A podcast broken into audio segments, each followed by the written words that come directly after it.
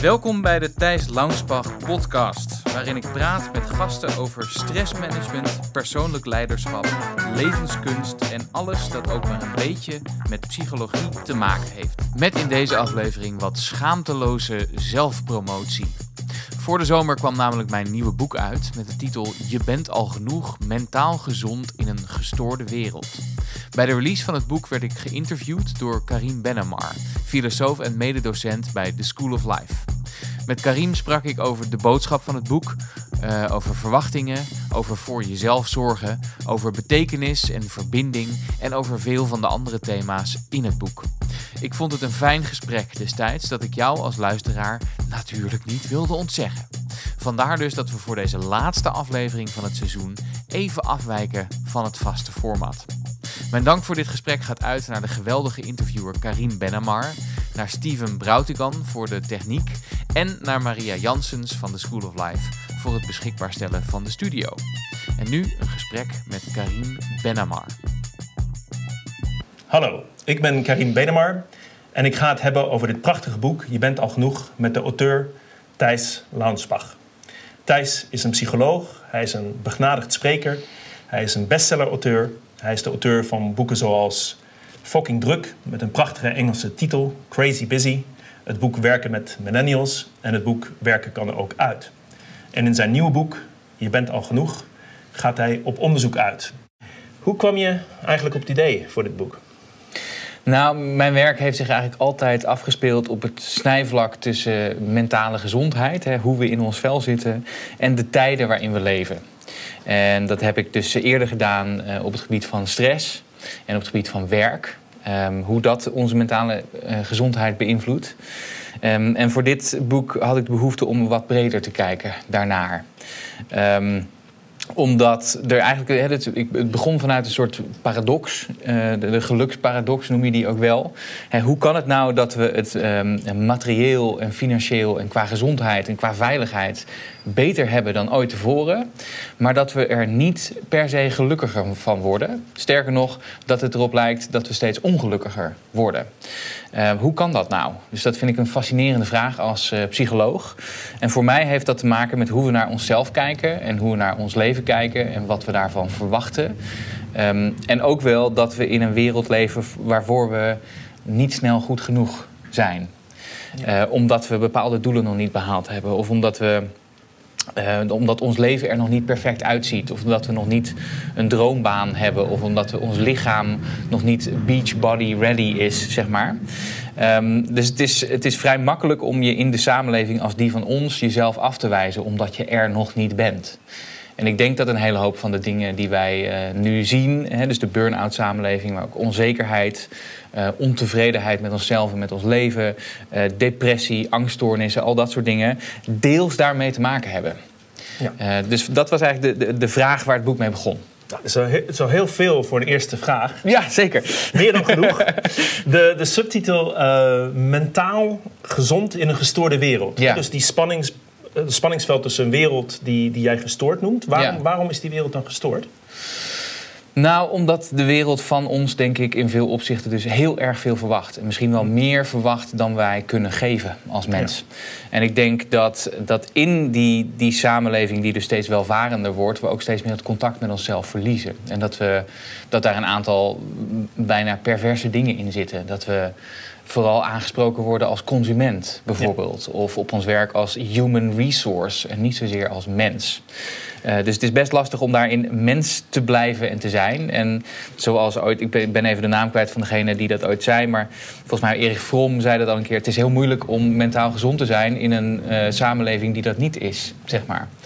Um, dus we hebben het goed. Er is qua materieel, hè, materieel opzicht is er heel veel. We hebben veel te kiezen. Maar er zijn ook een aantal dingen die ons best een beetje ziek maken in de maatschappij. Ja, dus het, uh, het boek is heel uh, gestructureerd. Ja. Het is heel ingedeeld in een soort analyse, een diagnose van deze samenleving en de dingen die het met ons doet. Ja. Dan is er een, een, gedeelte over wat je er zelf aan kan doen. Ja. Daar gaan we het straks over hebben.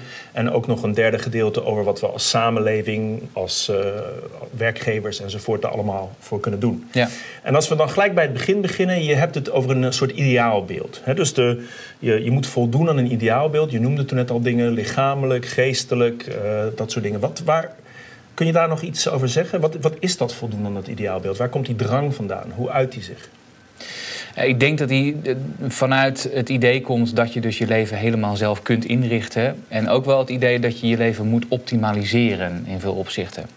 En verder in het boek schrijf ik wel dingen over social media. Ik denk dat dat daar ook in speelt.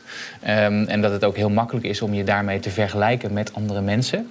Maar het is niet de oorzaak, denk ik. Social media zijn niet de oorzaak van, van, het, uh, van de vergelijkingen die we doen. Maar, maar het is, het is wel, wel als een versneller dienen? Hè? Ja, ik denk dat het wel, zeg maar, de, dus, hè, we zijn als mensen sowieso al geneigd om naar elkaar te kijken om te bepalen hoe goed we het doen. Nou is dat, nou, met, met de komst van sociale media is daar een soort turbo op gezet, zou ik zeggen. Um, maar uh, dat we naar elkaar kijken om te bepalen hoe goed we het doen. En dan vooral naar mensen die het beter doen dan wij, in, in, in wat voor opzicht dan ook. Dat is eigenlijk heel menselijk. Het is opwaartse sociale vergelijking, noem je dat. Ja. En je noemt die term dus. Hè? Je hebt een Ja. soort ideaalbeeld. Je wil voldoen aan een soort ideaalbeeld voor jezelf. Ja. En ehm, dan ga je je vergelijken met anderen. En in een wereld Ja. van social media, een wereld waar op het internet van alles beschikbaar is, zijn die voorbeelden van immens succesvolle mensen. In allerlei opzichten, financieel, qua lichaam, qua activiteiten, qua gedrag, zijn er natuurlijk legio. Ja, nee, absoluut. En er, wordt ook heel veel, er worden heel veel voorbeelden gegeven, ook in reclames en in, op televisie en op wat je om, je om je heen ziet, van mensen die eigenlijk hyper succesvol zijn Ja. en wa- waarvan wordt gedaan alsof dat de norm is. Terwijl dat eigenlijk een hele gekke norm is. Ja. Eh, het is helemaal niet normaal om, om eh, je leven voor 100% geslaagd te vinden. Dat is niet de norm. Nee. Maar toch wordt dat wel als zodanig gepresenteerd.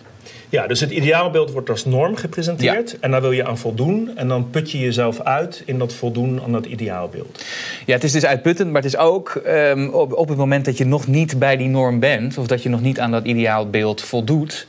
ehm, eh, ben je, kun je, blijf je jezelf afwijzen. bent Want een je bent, er nog, je bent een mislukking. Je bent er nog niet en dat heb je ook nog eens helemaal aan jezelf te Jezelf te danken. danken, ja. Want je kunt je leven zo indelen als je zelf wilt. Dus waarom ben je er nog niet?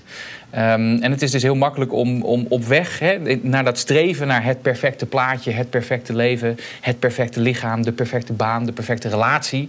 ehm, om jezelf de hele tijd te blijven afwijzen, want je bent er nog niet. Ehm, dus je bent nog niet genoeg in, om in termen van het boek te blijven. En toch denk ik, als je denkt eh, dat we nu veel meer vrijheid hebben dan vroeger. Hè? Vroeger gingen nou ja, mannen vaak doen wat hun vader deed. Ja. Eh, vrouwen gingen doen wat hun moeder deed. Hè? Dus eh, kinderen krijgen een huisvrouw worden. Als je dan echt even misschien een eeuw of drie kwart eeuw terugkrijgt. Mhm. Nu hebben hele grote hoeveelheden mensen heel veel keuzes om hun leven zelf in te richten. Hè? En daardoor ben je ook verantwoordelijk voor die keuzes. Ja. Ja, precies. En dus er is heel veel mogelijk, maar je moet wel het goede kiezen. Ja, er, is een, Ehm. er is een enorme druk die je zegt. Hè? Die gestoorde wereld komt eruit die druk Ja. die we onszelf opleggen, maar Ja. die jij zegt die komt van die gestoorde wereld. Of de wereld die we gezamenlijk gemaakt hebben, die legt die druk op ons. Ja, ja dus, dus, je hebt tegelijk, hè, dus er is heel veel mogelijkheid om je leven zelf weer te geven zoals je dat eh, wil. Of in te delen zoals je dat zelf wil. Maar tegelijkertijd een enorme missie of opdracht of verantwoordelijkheid om er dan ook maar iets perfects van te maken. Ja. Ehm, en streven naar, naar een, een nog betere prestatie of ambitieus zijn of je, je doelen steeds, je baken steeds verder verleggen, daar is natuurlijk niet zo heel veel mis mee. Maar wel met jezelf afwijzen als je er nog niet bent. En ik denk dat dat vaak gebeurt. En is het een, is het een vraag van generaties? Hè? Je schrijft over millennials, je bent Mhm. zelf een millennial. Ehm, als ik, toen ik les gaf op de hogeschool, eh, viel het me op dat mijn studenten, die een jaar of 20, 22 waren, die wouden de perfecte relatie hebben. Ze wouden een eigen bedrijf hebben. Ze wouden al een keer om de wereld gereisd zijn. En ze wouden er geweldig uitzien. Ja. Hè, ze wouden eh, financieel gezond zijn. Eh, en dat moest, in al die aspecten moesten ze top zijn. Ja, En toen dacht ik aan mijn studententijd terug. Want ik dacht, als er, als er genoeg geld is aan het eind van de maand om bier te kopen, dan ben ik eigenlijk al geslaagd. ja, ja, Ja, dus dat idee, ik denk dat, dat eh, misschien ligt het aan mij, hè, dat ik Mhm. lage verwachtingen had. Ja, Maar ik kan me zeker voorstellen dat de druk van de maatschappij, hè, dat was ook een beetje wat van studenten verwacht eh, werd, Mhm. Ja. heb genoeg geld over om bier te drinken, ehm, dat die heel anders is of heel anders ervaren werd. ja. Nou, ik denk dat, dat nog even los van generaties, eh, vooral jonge mensen in die, in die echokamer zitten van, van die idioot hoge verwachtingen. En dat ook presenteren als normaal. Dus het is ik denk dat dit ehm, een soort thema is of een, of een boek waar meer mensen zich in kunnen, in kunnen herkennen. Maar dat het ook heel erg speelt voor juist die jongere generatie, die helemaal is opgevoed met kijken naar wat je, waaraan je moet voldoen om jezelf leuk genoeg te vinden. Um, en het lastige is, daar komt uiteindelijk je eigen waarde of je zelfrespect komt niet van het behalen van die doelen. Of van um, beantwoorden aan dat prachtige plaatje dat je wil laten zien. Dat komt ergens anders vandaan. Maar een beetje ontevreden babyboomer, die kan ook. Die kan, die kan ook het boek over het lezen. ja, zeker. Niet, niet, alleen voor zijn kinderen, maar ook voor zichzelf. Ja, nee, dus ik denk dat dat echt iets is dat breder speelt dan dat. En je hebt het ook nu over millennials, maar de, de jongere, de allerjongste generatie, dat zijn de generatie Zetters nu. Hè? Dus die zijn 22 min. En daar zie je dit nou ja, minstens evenveel. Minstens evenveel. Ja. Als we nou even kijken wat ik zo mooi vind aan je boek. Hè? Je mhm. begint met een diagnose, die, die stel je denk ik heel scherp. En je, je, je, heel breed met een aantal andere psychologen, mensen die je noemt, mensen die je ook gesproken hebt. Ja. Er zijn ook altijd voorbeelden hè, van mensen, ik neem aan, wiens naam je veranderd hebt, behalve dan degene als je jezelf noemt. Ja, dus er zijn een aantal mensen die komen onder een schuilnaam komen die naar voren in het verhaal. Ja, het is een soort uh, roman à clé, dat we kunnen hè, kijken wie in jouw vriendenkring uh, genoemd werd. um, Maar wat ik zo mooi vind is dat je dus ook niet alleen die analyse doet, maar natuurlijk ook met, met oplossingen of met aanpak of hoe ga je daar dan tegenin. Ja. Dus als we kijken naar even dat, dat idee wat je net noemde, hè, die opwaartse vergelijking. Ja. Je vergelijkt je altijd met mensen die boven je staan. Ja. Je, je vergelijkt je eigenlijk met de top, met de nummer 1, met de gouden medaille enzovoort. Wat zou dan een andere strategie zijn? Nou, door jezelf bewust met een omlaag te, te vergelijken. Dus eh, door, door je ook te realiseren dat je misschien nog niet er helemaal bent en de absolute top hebt bereikt, maar dat je al heel ver bent. En, zeker, uh, en dat je al best wel trots mag zijn op wat je wel hebt bereikt. En dat niet iedereen dat voor elkaar heeft gekregen. Ja. Uh, dus dat is één. Uh, en ook een wat, wat twee zou zijn een wat realistischer verwachtingpatroon over wat je, wat je denkt voor elkaar te gaan boksen. Dus natuurlijk gaan er veel dingen wel lukken in je leven. Maar de kans dat alles lukt, is natuurlijk niet zo heel groot. Nee, ik vind het een hele mooie als we kijken hoe, waarom zou je willen vergelijken met mislukkelingen, zeg maar, denk ik. Hè? Mhm. Maar het is wel ik denk dat veel werk als wij het hebben over compassie met jezelf. Ja. Uh, tevreden zijn met jezelf. Denk ik, ik heb het goed genoeg gedaan. Uh, het idee dat een soort dankbaarheid ook. Ja. Stel dat je je met iemand vergelijkt die het fysiek veel zwaarder dan je heeft. Die, ja. die een ziekte heeft of die die niet uh, beschikt over alle mogelijkheden die jij hebt, of het nou financieel of fysiek of qua sociale mogelijkheden of financieel of wat dan ook, dan, dan komt er een gevoel van dankbaarheid van ik heb het zo gek nog niet voor mij is dit uh, wat ik doe, hoe ik leef, is eigenlijk geweldig. Of eigenlijk vergeleken met een heleboel anderen sta ik er echt wel geweldig voor. Ja, nou, ik, denk, ik denk dat dat heel belangrijk is om je te realiseren. Um, en ik denk ook, wat ik vaak mis zie gaan in mijn eigen omgeving met mensen die ik hierover spreek, is dat ze echt het idee hebben dat je niet alleen moet excelleren op één levensgebied, maar op al die levensgebieden. Ja. En um, je kunt natuurlijk wel ontzettend veel gas geven op het gebied van je carrière hè, en daar heel veel uh, doelen bereiken. Um, maar dat, het, het, is heel moeilijk om en vo, volledig 100% je carrière te doen... en 100% ook nog je sociale leven eromheen... en al die andere projecten. En dan ook nog eens de, de ultieme uh, familie, man of vrouw te zijn. Hè? Dus, het, het, je, ja, dus een van de dingen die vaak terugkomt... een van de uitspraken die vaak terugkomt, niet van mij hoor... maar is you can do anything but not everything. Nee, en ik denk dat dat ook wel geldt hiervoor. Ja, ik ben daar toch wel erg van geschrokken. Hè? Weet je, zelf probeer ik al uh, decennia lang uh, enorm feesten en uh, lang doorfeesten te combineren met veel sporten en vroeg opstaan. en, dat lukt toch niet echt misschien? Maar ja. Nee, het is, het is ik, ik, maar ik denk dat als ik ooit de, de perfecte silver bullet krijg, als ik ooit de perfecte aanpak, hè, als iemand mij de formule geeft, daar, daar heb ik in het boek naar gezocht, dat, ik dan, dat het dan helemaal goed komt. Ja, nee, helaas niet. Uh, want uh, je leven is niet te optimaliseren. En ik denk dat, dat, kijk, de oplossing voor die red race is niet nog harder je best doen en nog meer willen van jezelf en jezelf nog meer pushen om nog meer te bereiken. Maar is kunnen accepteren wat je nu al bent en waar je nu al bent en wat, hoe je leven er nu al uitziet. Ja, hè, dus eh, je kunt zeggen van je kunt opwaarts vergelijken, daar hebben we de neiging toe. Hè, zeker in een maatschappij waar dat versterkt wordt door die social media, door die eindeloze vergelijkingen. En het gaat automatisch, hè? En het gaat automatisch. Het is een, dat is die gestoorde wereld, daar hebben wij geen invloed op. Dan is er een mogelijkheid om je omlaag te vergelijken met het idee van uh, ik, hè, ik, ik voldoe eigenlijk aan een heleboel dingen. Ik heb het zo gek nog niet. Kijk eens wat ik wel al heb bereikt. Ja, kijk eens wat ik bereikt heb. Hè. Uh, misschien zouden we ook nog kunnen denken, je, je vergelijkt je helemaal niet. Hè. Nee. Je, je hebt het wel over het mythe van het individu Ja. hè, als iets negatiefs. En toch denk ik, ja, je bent uniek. Ja. Hè. De, de soort combinatie van dingen die jij bent, dat komt maar één keer voor in het hele geschiedenis van het heelal. Ja, Hè, dus eh, dat zei Nietzsche een keer. Het is, eh, wat, wat een geweldig cadeau ben jij. Hè. Er zal nooit iemand, nooit iemand, zelfs als je een tweeling bent, hè, die vanaf het moment dat ze geboren worden, gaan ze andere paden op. Er zal nooit iemand zijn met die speciale combinatie dat van klopt. dingen. Dat dus klopt. als je onvergelijkbaar bent, ja, dan... Waarom zou je dan jezelf vergelijken? Ja. Ja. precies. Nee, dat klopt. En het is natuurlijk wel iets dat we heel automatisch doen, omdat we ook graag als mens erbij willen horen. Ja. En onszelf willen meten met doen we het eigenlijk wel goed genoeg. Het is een hele normale menselijke, eh, een menselijk mechanisme om je wel te vergelijken. Het is een dubbel mechanisme. Hè? Want Ja. als je zou zeggen, ik wil gewoon bij de groep horen... dan zou je gewoon middelmatig... Nou, ik, ben, ik hoor bij een middelmatige groep, dus ik ben middelmatig. Hè, maar we willen bij de groep horen... en tegelijkertijd paradoxale willen we uitblinken. We willen Ja. toch uniek zijn. Hè? Dus we, we doen dezelfde soort kleding aan. Hè, donkere shirts bijvoorbeeld. precies, ja. Donkerblauw of zwart. Ja, precies. Precies. Eh, Maar dan toch denken we, nou, ik ga toch zorgen dat er een soort kraagje is... of een, of een dingetje, want ik wil toch laten zien... dat ik dit shirt gekocht heb bij een speciale plek. Ja, ja, ja. Hè, maar even over die tweede. Ehm, Dus je, dat, dat vergelijken kun je mee spelen als een, als een soort aanpak, die je ook in het boek beschrijft. En die andere, denk ik, hele belangrijke is die verwachtingen. Dus, Ja. eh, wa- waar, wat is je verwachting in je leven? Je kunt uitblinken in sommige gevallen. Als je daar Ja. de drive voor hebt, als je je daarvoor inzet, er is niks mis mee. Maar het is niet mogelijk om in alles uit te blinken. Ja. Dus als je je verwachtingen lager doet, dan word je gelukkiger. Is dat het?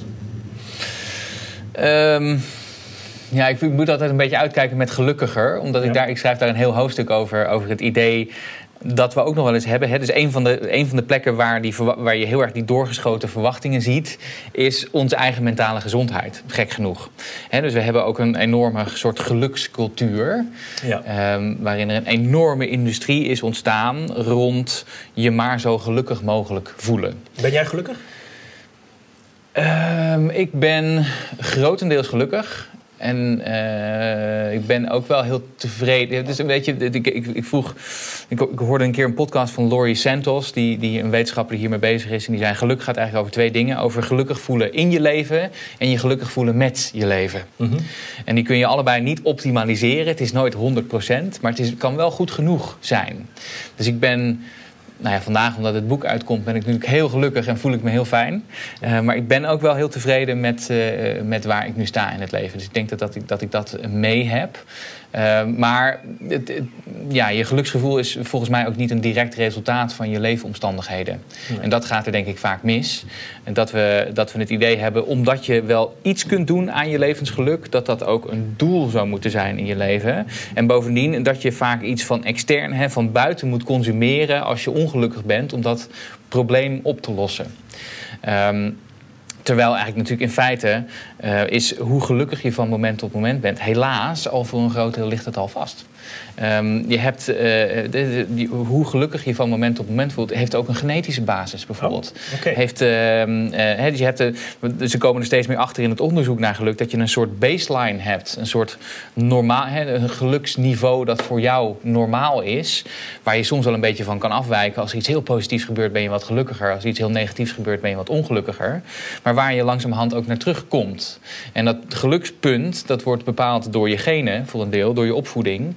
Eh, en ook voor een klein deel door dingen die je kunt, nu kunt beïnvloeden in Maar het nu. het Zeg is maar. wel verrassend. Dus je zegt ook dat de baas, de baseline van geluk, een groot gedeelte, of, Ja. je noemt volgens mij 50% of zo. Ja, precies. De helft van je geluk is gebaseerd, is net zoals je kleur van je haar, kleur van je ogen, hoe lang je bent. Je intelligentie, ja precies. Dus dat soort dingen zijn grotendeels, eh, eh, laten we zeggen, genetisch vastgelegd.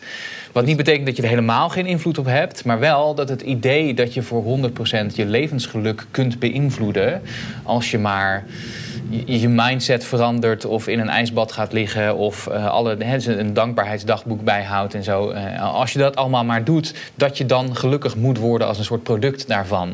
Ik denk dat we daar een beetje mee moeten, moeten uitkijken. Want sommige mensen zijn.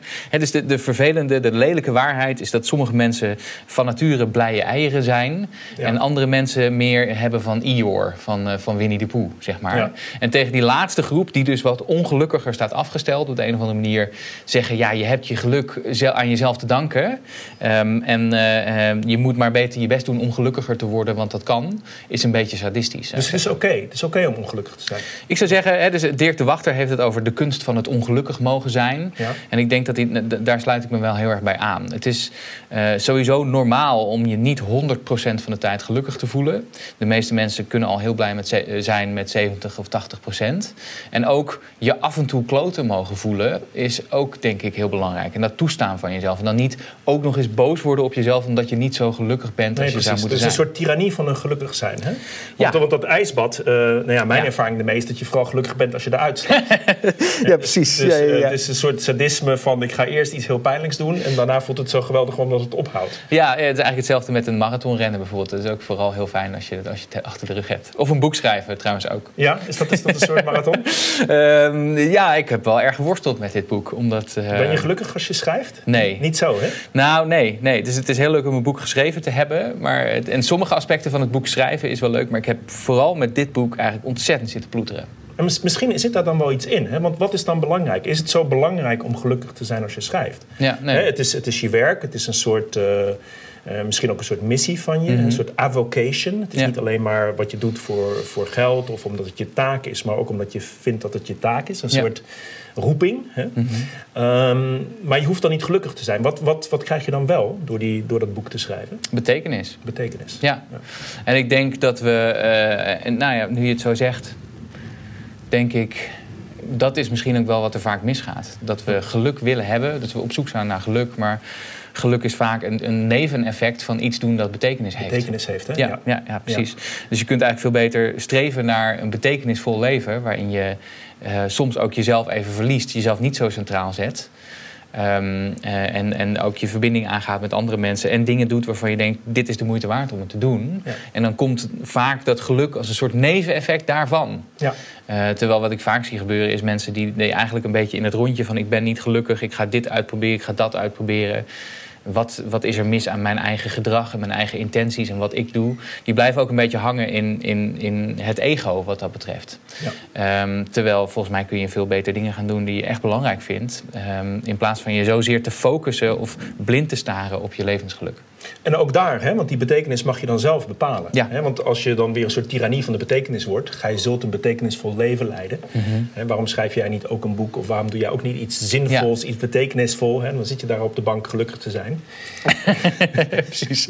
Ja. Er, er, zijn nog zoveel belangrijke dingen die gedaan moeten worden en jij zit daar een beetje. Ja, maar misschien wel even goed om te zeggen: iets van betekenis doen hoeft niet gelijk iets heel groots te zijn. Het hoeft niet uh, de. de hè, je hebt uh, van die prachtige voorbeelden, zoals die, die boy Jan Slat, hè, die jongen die dan iets heeft bedacht om de plastic soep uit de oceaan te vissen en zo. Dat is natuurlijk prachtig en ik kan me voorstellen dat dat heel veel betekenis geeft. Maar het kan ook eenvoudiger zijn dan dat. Het kan ook um, met de, bij de zorginstelling waar je werkt um, de mensen op een prettige manier de dag door helpen. Kan het ook zijn.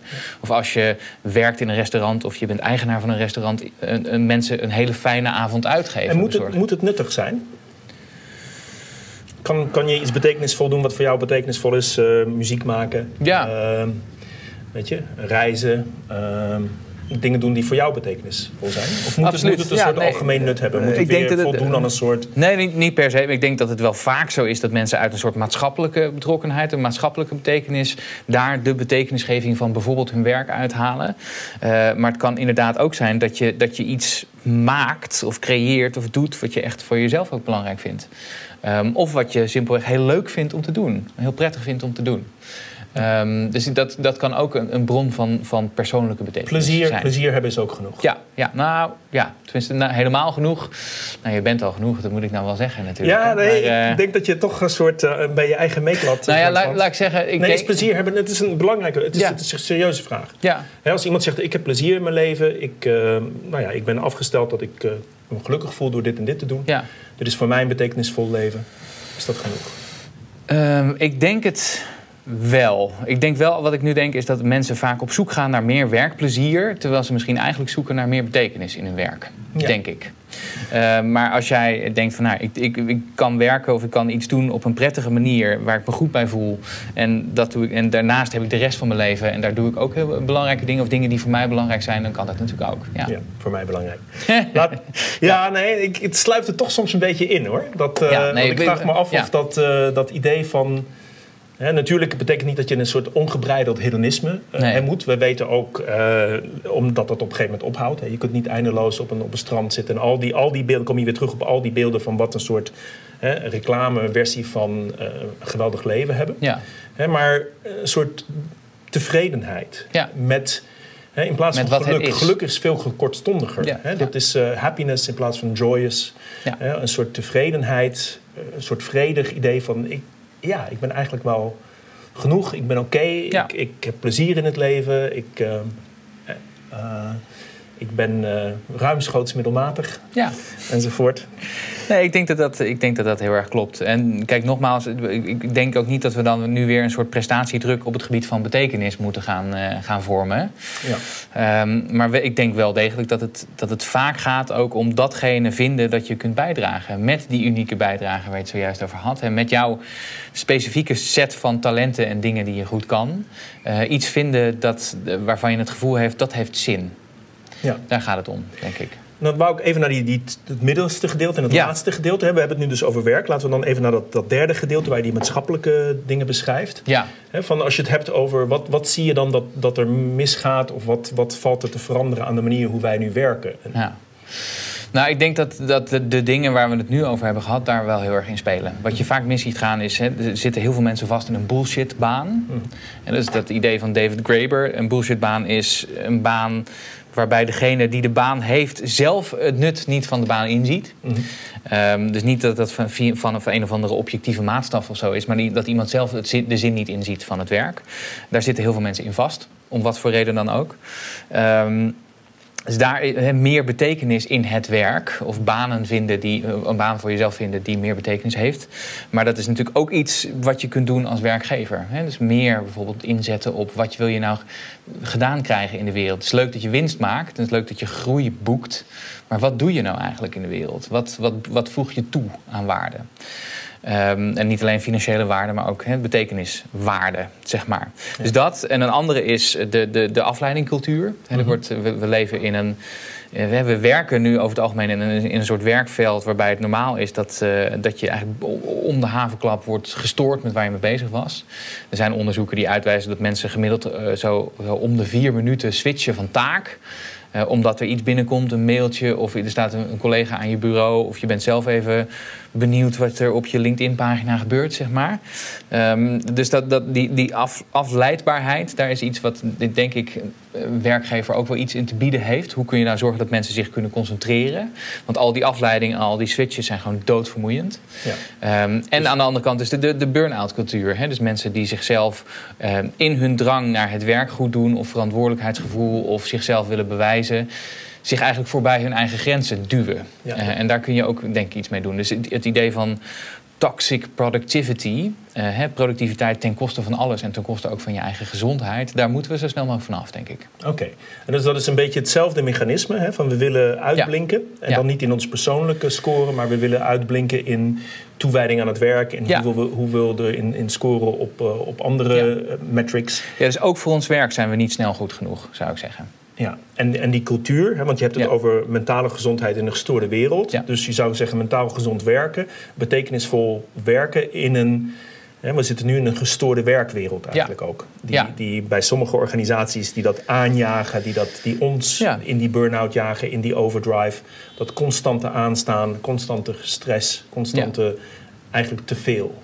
Ja, ja want een, een burn-out krijg je niet door, door alleen simpelweg stress. Want stress mhm. heeft iedereen altijd wel een beetje, zou ik zeggen. Maar een burn-out krijg je vooral door tussen die momenten van heel veel druk in te weinig te herstellen. Mhm. En ik denk die hersteltijd, dat is echt iets dat werkgevers veel serieuzer zouden moeten nemen. En dat kan op allerlei wat eenvoudigere manieren. Hè. Dus zorgen dat mensen bijvoorbeeld helemaal niet belast zijn met werk buiten hun werktijd. Ook niet op hun werktelefoon bijvoorbeeld, ook niet op een e-mailserver. Um, dus dat soort dingen kun je wel degelijk heel vrij makkelijk doen. Ik zou zeggen dat is echt laaghangend fruit voor werkgevers. Maar je zou ook naar wat onorthodoxere maatregelen kunnen kijken. Dus een verkorte werkweek bijvoorbeeld. Of meer flexibiliteit in het indelen van hoe je werkt en wanneer je werkt. Ja. Allemaal dingen waardoor je mensen ook wat meer controle geeft over waar hun tijd naartoe gaat. Want jij geeft veel lezingen bij bedrijven en organisaties. Hè? En, en zie je daar ook het verschil tussen sommige organisaties die een gezonde werksfeer hebben en andere minder? Ja. Ja, absoluut. Maar ik heb, daar, zit wel een beetje een bias in. Want ik word vooral, hè, dus ik praat over stress en mentale gezondheid over het algemeen. Ik word vooral natuurlijk ingeschakeld door die bedrijven die daar al mee bezig zijn. Okay. Ehm, dus ik kom niet zo heel veel over de vloer bij, bij, bij bedrijven waar dit geen issue is. Ehm, eh, maar wat mij opvalt is dat veel werkgevers hier wel mee bezig zijn, en, maar echt die puzzel nog aan het leggen zijn voor wat doen we dan. Ja. En het is ook, het, is de, het zijn een aantal dingen die je kunt doen op hele praktische basis om, om de stress op de werkvloer um, te verminderen. Maar het gaat ook om een, om een mentale shift naar eh, mensen wat centraler zetten. Je noemt, ja, dus ja, je noemt een mooie meme hè, daarover. ja, precies. Ja.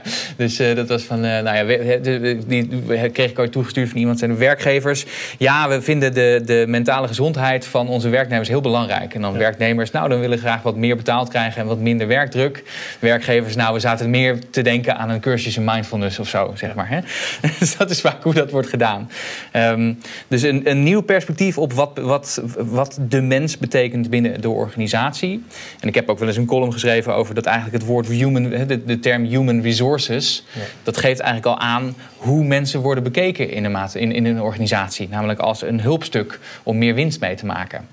Het eh, woord headcount vind ik ook altijd zo mooi. Headcount, oh ja, precies. Bodies in the room. Dat precies, soort, uh, ik, heb een soort, uh, ik heb 16 mensen die ik op mijn risk in kan zetten. 16 legers. Hè, voor jou, jouw afdeling heeft er maar 12. Ja, precies. Ja, dan, dan, ga je dus helemaal voorbij aan de menselijkheid van, van de mensen die voor je werken. Dus ik zie wel dat daar een verschil in is in, in werkgevers. Ja. Dus ook een vrij radicale verandering van werk. Hè, Het serieus nemen. die rol van betekenis. Die rol van, van de, de grens tussen werk en niet werken. Hè, die dus ook niet door de technologie vervaagd is. En soms moet je dus mensen ook een beetje in bescherming nemen tegen de uitwassen van de bereikbaarheidscultuur of de productiviteitscultuur. Uh, dus, dus gewoon simpelweg mensen de toestemming geven om, ook al is het werk nog niet af, wel een beetje rust te nemen, omdat ze de volgende dag ook weer aan de bak moeten. En heb je, want je, je noemt ook nog wel dingen die de regering kan doen. Is daar ook nog een taak voor een soort overheid? Of kan dat afgedwongen worden, een aantal van die dingen? Nou, ik denk wel dat bijvoorbeeld. Dus er zijn een aantal overheden in Europa die, die volop experimenteren met een vierdaagse werkweek bijvoorbeeld. Volgens mij zijn de Belgen daar net aangegaan. De IJslanders eh, doen dat al. Er wordt ook veel um, op, op bedrijfsniveau wordt daarmee geëxperimenteerd. Dat is wel degelijk iets wat je kan doen. Want mensen gaan dan betere prioriteiten stellen. Krijgen niet navenant minder gedaan of zo. Want we moeten dus beter weten waar ze naartoe gaan. En, en worden ook wat gelukkiger en ontspannender en wat minder gestrest. En we weten dat gelukkigere mensen en minder gestreste mensen betere resultaten boeken. Dus dat zijn een aantal van die redenen waarom dat dan goed werkt. Dus dat kan. Um, er zijn ook in cao's inmiddels afgesproken het recht op onbereikbaarheid. Hè. Je hoeft niet bereikbaar te zijn voor je werkgever buiten je werktijd bijvoorbeeld. Nou, daar kun je ook mee experimenteren. Dus dat is even op het gebied van werk. En ik denk sowieso dat, dat, dat een politiek veel meer moet inzetten op, op bijvoorbeeld preventie. Hè, zorgen dat mensen, te voorkomen dat mensen in de gezondheidszorg, of de geestelijke gezondheidszorg terechtkomen.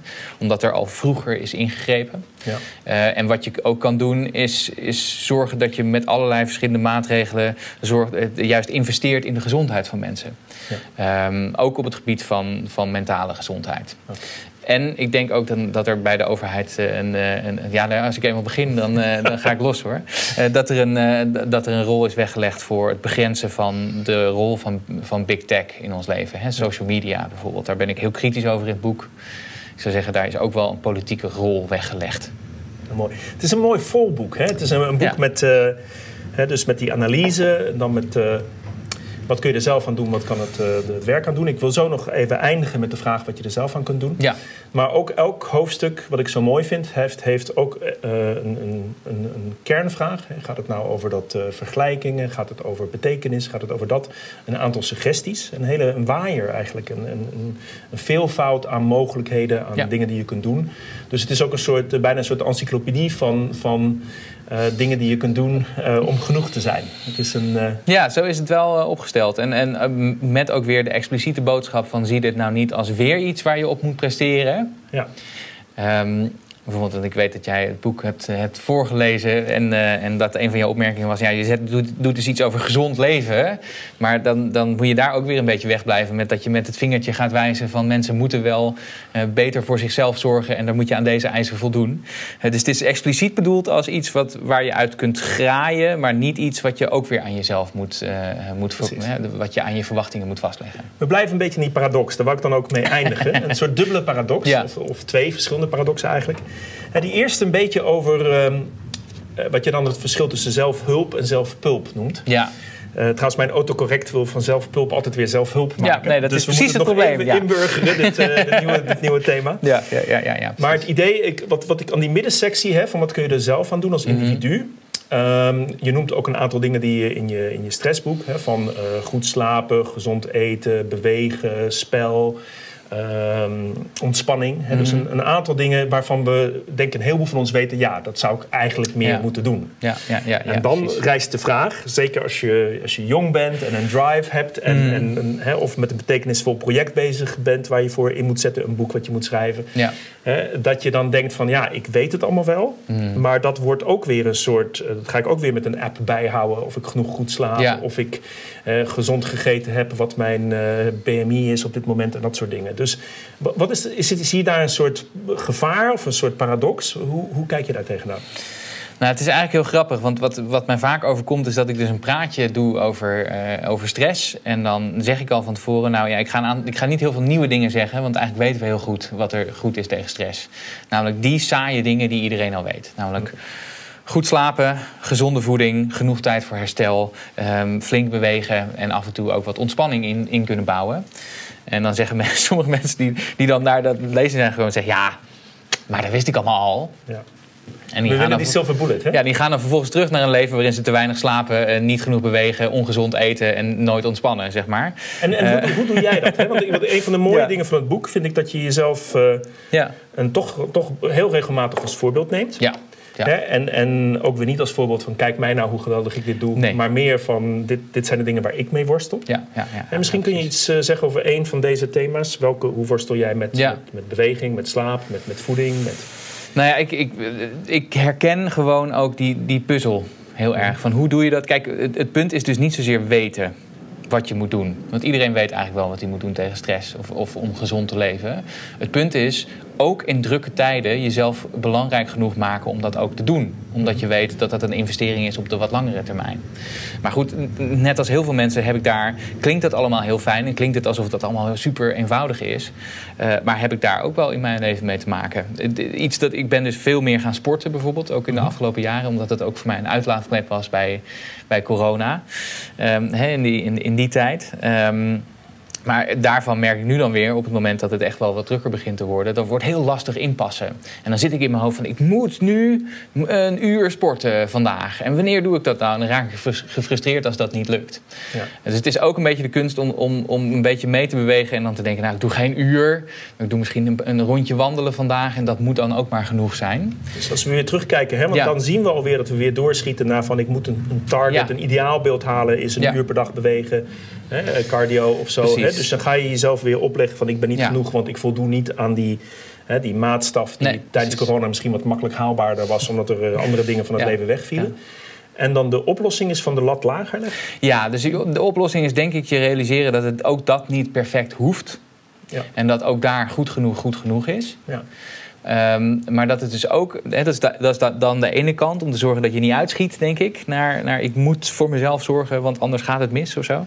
Ehm, maar de andere kant is dus ook wel af en toe juist jezelf wel belangrijk genoeg kunnen maken. Of je mentale gezondheid belangrijk genoeg kunnen maken om daarin te investeren. Ja. Ehm, dus ook al wil het werk van alles van je, als jij staat te tollen van de moeheid een paar dagen eh, in die week, dan is dat het moment om even af te remmen en niet om extra gas te geven, Ja. bijvoorbeeld. Ja. Ehm, dus dat is een Maar hele niet, niet om productiever te zijn, hoop ik toch? Nee, niet om Gewoon productiever gewoon te zijn. om plezier te hebben in het leven en, en te leven. Ja, precies. Dus we hebben het gehad over welke, welke dingen je niet kunt controleren voor wat betreft je, je, je geluk. Maar eh, zelfzorg en jezelf met een beetje liefde bezien eh, en een beetje voor jezelf. Het is een een van mijn favoriete psychologen die heeft het over je- jezelf ehm, eh, voor jezelf kunnen zorgen alsof je iemand bent voor wie je de zorg draagt. Daar gaat het eigenlijk over. Dus dat hoeft dan niet perfect, maar het zijn ook die dingen die voor het onderhoud wel heel belangrijk zijn. En mag je ook lol hebben? Ik heb zo'n VR-bril uh, gekocht tijdens de pandemie. Ja. Uh, dus mijn beweging zitten vooral pingpongen tegen de, ja. tegen de AI of met zwaardvechten met Darth Vader. of dat soort dingen. Ja, en op een gegeven moment krijg ik een berichtje: u heeft uw calorie-target gehaald voor vandaag. En dan, en dan, verlies ik natuurlijk weer, want dat leidt me af terwijl ik aan het zwaardvechten ben. Ja, precies. Ja, nee, ja, maar dat is oké. Ja, absoluut. En, en ook weet je, kunnen spelen en af en toe even je speelse modus aanzetten. En niet alleen maar die hele ernstige modus, die, die, die al zoveel gestimuleerd wordt. Dat valt me ook wel op, hè? want dat bootcamp en dat, de, nou ja, dat hardlopen, toen, toen ik opgroeide werd dat opeens populair. In de jaren, hè, eind jaren 70, 80. maar ook dat, dat hè, nu moeten mensen marathons lopen en weet ik wat allemaal. Hè. De, de, de, vroeger kon je ook gewoon een potje voetballen. Ja. En dat was gewoon met de, de kinderen van de, van de buurt. Of er was een soort element dat je die, aan die beweging kwam je door een soort alledaagse speelsheid. Ja. Niet door een target, niet door een, een, een, een uur wat afgebakend werd. Ja. Niet door iets waar je heel veel kleding voor moest kopen. Speciale Nee, kleding en speciale gear en dat soort dingen. En nu heb je vaak dat je in de auto naar de sporthal gaat om daar op een, op een loopband te gaan staan. Dat is, eh, dus, dus ik denk ook dat er, dat er daar een hele hoop nog te halen is. Dus het, het, eh, ehm, plezier in wat je doet.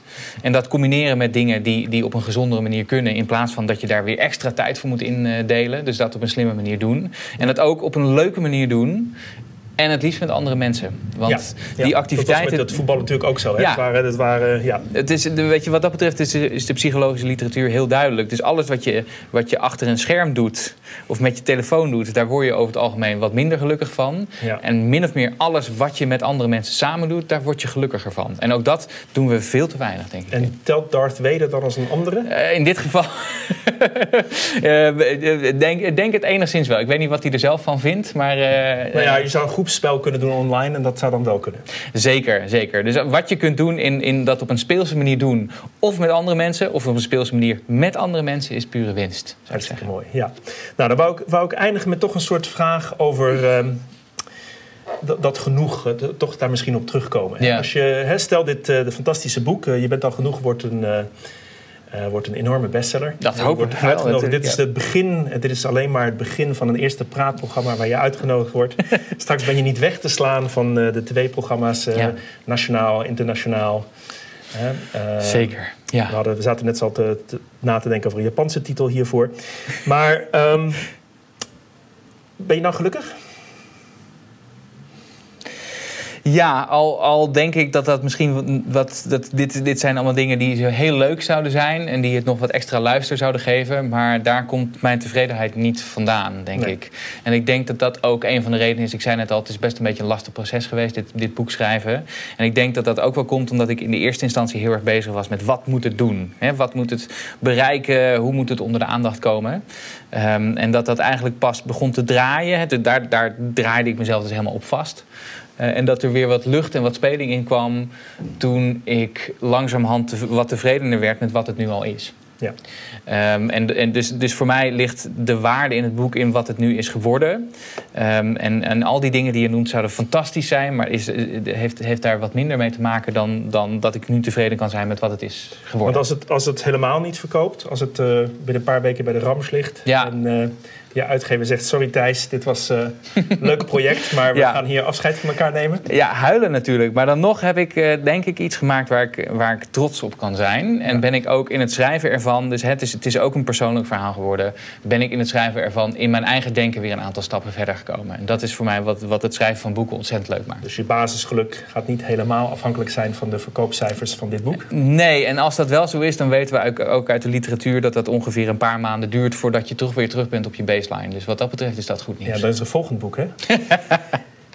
ja, want we begonnen met de paradox over eh, mentaal gezond in een gestoorde wereld. Ja. En, en de, de paradox die toch een beetje bij mij blijft hangen... is dat jij natuurlijk zelf een hele succesvolle persoon bent. Mm. Hè, die, eh, die op allerlei gebieden eh, niet, niet zozeer misschien een ideaalbeeld heeft... maar er toch aardig in de buurt komt. En de paradox is dan misschien dat... ehm, om de boodschap van je boek dat je al genoeg bent succesvol over te brengen... Ja. zou het boek een mislukking moeten zijn. Ja. Terwijl als het heel succesvol wordt als boek, dan Hm. doet geeft het de eigenlijk een boodschap. tegenovergestelde boodschap. Namelijk pas als je een bestseller hebt, dan ben je genoeg. Ja. Ja, ik hoop dat dat uiteindelijk toch een beetje dat mensen meenemen van het boek. Uh, niet zozeer dat je dus tevreden met jezelf kan zijn als je al je doelen behaalt. Ja. Maar dat hoe tevreden je bent met jezelf, of, of dat je er mag zijn in je eigen ogen, niet per se te maken heeft met wat je doet in de buitenwereld. Het heeft met andere dingen te maken. Het heeft te maken met blij kunnen zijn met wat je wel hebt. Ja. En het heeft te maken met uh, je fouten accepteren. Um, en ook jezelf met een beetje liefde bezien. Ja. Um, en en uh, ik kan je vertellen, ik heb uh, heel veel succesvolle mensen gesproken. Dat is zeker niet altijd het geval. Uh, dus als je dat al hebt, dan, dan is, is het behalen van je doelen allemaal een leuke bijzaak. Nou, dankjewel. Dat is een mooi slotwoord.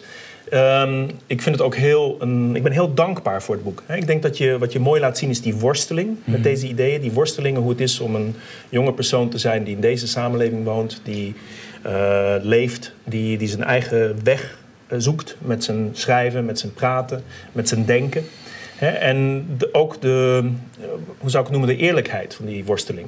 Dus niet van zo kun je succesvol, kijk mij nou, maar meer van hier heb ik mee geworsteld. de voorbeelden van de, de vrienden zijn vaak positief, de voorbeelden die je zelf noemt zijn vaak die worstelingen. en ik denk dat dat, ja. Ehm, ja, ik denk dat dat die soort kwetsbaarheid die je toont, um, denk dat die heel veel bijdraagt aan die boodschap. Van iedereen worstelt daarmee. En als we daar nou eens open over zijn, ja. Uh, dan kunnen we kijken hoe we toch mentaal gezond kunnen zijn, mentaal gelukkig kunnen zijn, mentaal tevreden kunnen zijn uh, met wat we hebben, met die fantastische positie. En zonder dat we perfect hoeven zijn. Ja, nou, dit, dit, vind ik heel, dit, dit, vind ik heel mooi om te horen, want dat is precies waar het boek voor bedoeld is. En als het mensen die troost ook wel een beetje kan geven, dan, uh, dan is het voor mij geslaagd. Nou, heel mooi. Dus um, je bent al genoeg. Het prachtige nieuwe boek waar we het net uitvoerig over gehad hebben. Um, dus je bent ook genoeg als je het niet koopt. Maar als je denkt van dit is zo'n geweldig boek, dat wil ik graag aan een heleboel mensen cadeau geven, behalve dat ik het zelf ook natuurlijk wil lezen, uh, dan weet je te vinden. Uh, je kunt het bestellen, je kunt het ook in je boekwinkel om de hoek kopen. Dat vindt Thijs belangrijk, want dan kun je ook die gemeenschap steunen die boeken belangrijk vindt.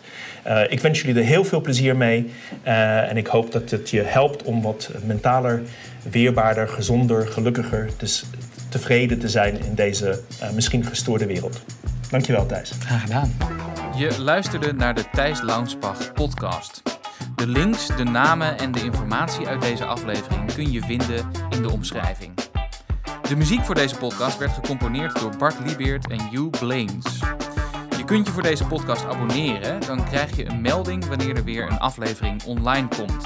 Dit kan via iTunes, via Spotify, via de andere podcastkanalen of via thijslangsbach.nl. En mocht je daar dan toch zijn, schrijf je dan vooral ook in voor mijn nieuwsbrief. Dan hou ik je op de hoogte van alle nieuws rond boeken, columns en podcasts.